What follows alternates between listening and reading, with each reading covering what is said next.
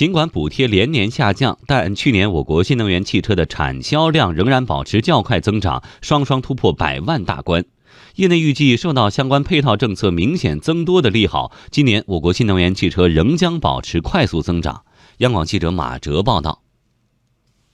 去年二月，财政部、工信部等四部委联合发布通知，要求二零一八年新能源汽车财政补贴总体下调超过百分之三十。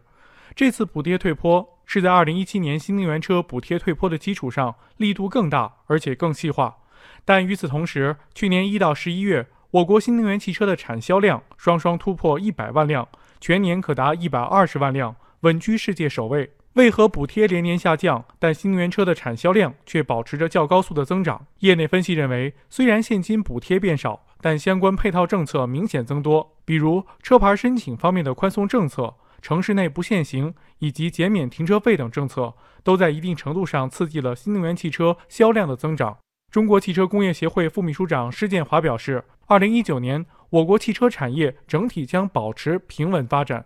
中国的汽车产业还没有到天花板，我们还有很大的空间，我们还有刚性需求，我们应该提高产品的性价比、价值。即使我们数量上不增长了，但是我们能够效益上增长，单体的价值增长了。汽车工业也是发展了，反而我们能够打造出中国的汽车产品的优秀的品牌。